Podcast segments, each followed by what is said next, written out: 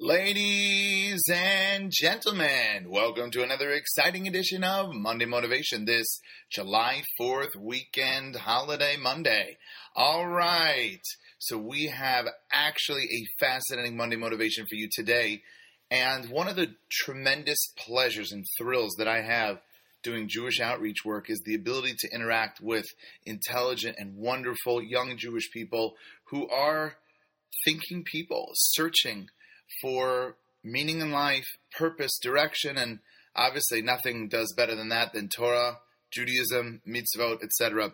So we get into great conversations. I, don't I have a wonderful, wonderful Talmud student, young professional named John Danzig, and I want to give him credit for this Monday motivation because he really inspired me and wanted to share a deep thought that he had and the outcomes and possible implications of what his thought was.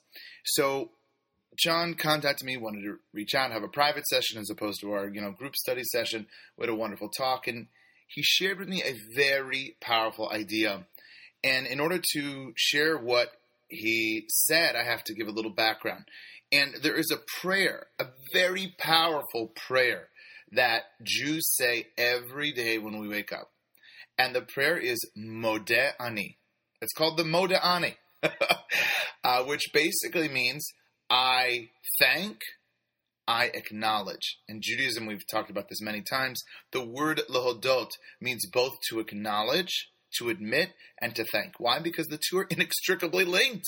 And if you do not recognize the good that is done for you, there's no way you're going to thank anyone or the person or the entity that gave it to you. And therefore, the word modeh means to admit and to thank both of those meanings. Okay, so we wake up in the morning, we say, Modani lefanecha. I admit before you, God. I thank you, God. Modani lefanecha, melech chai the living and eternal God.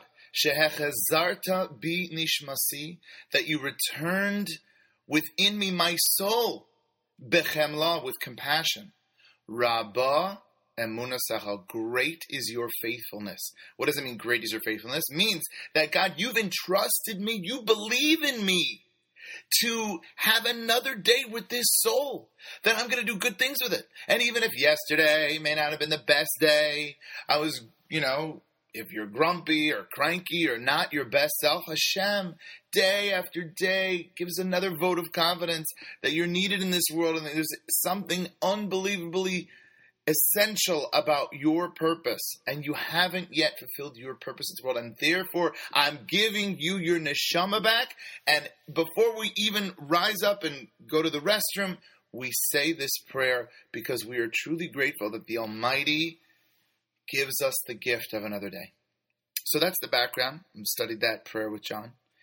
And we were discussing, and he said, You know, Rabbi, in the terrible tragedy in Surfside, uh, in Miami with the building collapse. There were many Jews who went to bed that night saying Shema, which we do before we go to bed, who were unable to say Modeh Ani in the morning. As we know, the terrible tragedy happened uh, 1.30ish. You know, many people already asleep, and unfortunately, uh, things aren't looking good for their for their survival at this point. And John was so struck by this powerful thing of, of, of more they were expecting in the morning. And for those who don't know, there were many, many, many observant religious Jews who were in um, that building at the time who have the habit and practice of saying Modeh Ani. But they were not able to say Modeh Ani in the morning. And they were expecting it. And why shouldn't they expect it?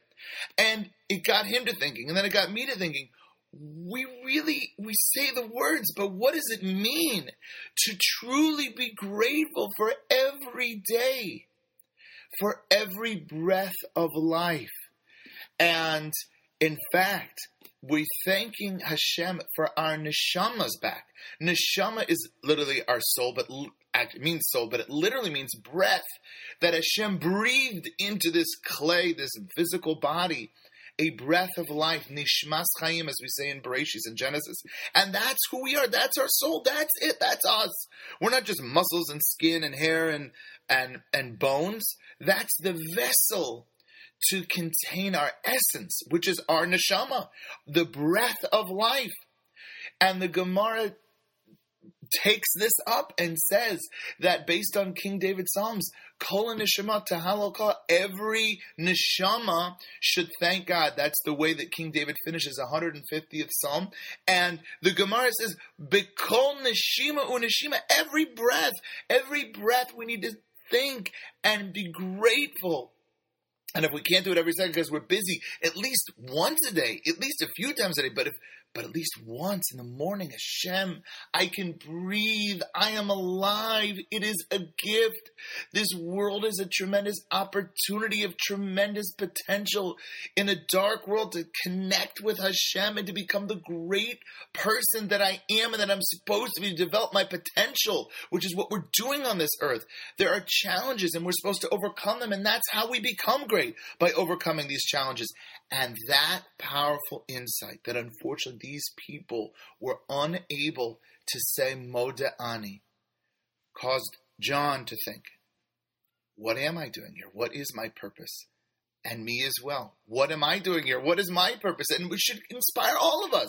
What are we doing here? What do we do on God's green earth? And the first step to recognizing our potential is gratitude is to be grateful for everything that we have. Does, does everyone have everything they want? No. I don't care if you have a billion, zillion dollars. It does. That is not it. In fact, by the time I graduated a very wealthy private prep high school, my only question was, are there happy are there rich people who are happy because all the ones that i knew were not okay but the point is uh, this tremendous gratitude that we should have of everything we have in our life and from there we can build and develop our potential. And I would be remiss not to mention this July 5th, the July 4th weekend, today's July 5th, of the tremendous gratitude that every American has or should have for living in this country. And albeit not a perfect nation, the fact that thousands every year want to come here and would give their left arm to be an American, the freedoms that we have at least in the meantime. I hope we still have them. The freedoms we have to be Jewish and, and Jews especially. Okay, yes, there's anti Semitism. We need to fight it and we need to fight for change and blah, blah, blah, of course. Okay, but you want to talk about anti Semitism. This is nothing, nothing compared to what we've been through. This is, you don't need a degree from Stanford University in Jewish history to understand that the anti Semitism at its worst in America was nothing compared to what we've had in other nations. And I hope it never becomes that way but the gratitude that we, especially as Jews, who a country that rewards hard work, that that's what we're about. We have excelled beyond anyone, not because of privilege, because we worked hard. And we came, and America rewards hard work. We should be grateful that we can practice our religion. We have to have tremendous gratitude. We should have a politics of positivity. We should focus on all of the great wonderful gifts we have. And too much, unfortunately, today is the victim card, is the politics of negativity, that America is systemically awful and miserable. It's not. It has pulled itself up by its bootstraps to become so sensitive that it doesn't even say words, call people certain things because they're so sensitive just because of a colored past. The entire world had these awful institutions of slavery. But look at who we've become. Look at where America is. And we need to be grateful for that. And anyone who is not grateful for America, albeit not perfect, albeit with it, all of its warts, really is missing the boat of being an American and missing the boat of being a Jew, of being grateful for everything that this country has allowed us to do. So, on that note, may we be inspired to be grateful for our souls that are returned to us every day. And we daven Hashem, please give us many, many years until 120 years to live a life of Torah and meaning and purpose and positivity. And in the meantime, while we are in America, before we, God willing, all go back to Israel, we should be grateful on this July 4th weekend. God bless. Have a great weekend and a great week.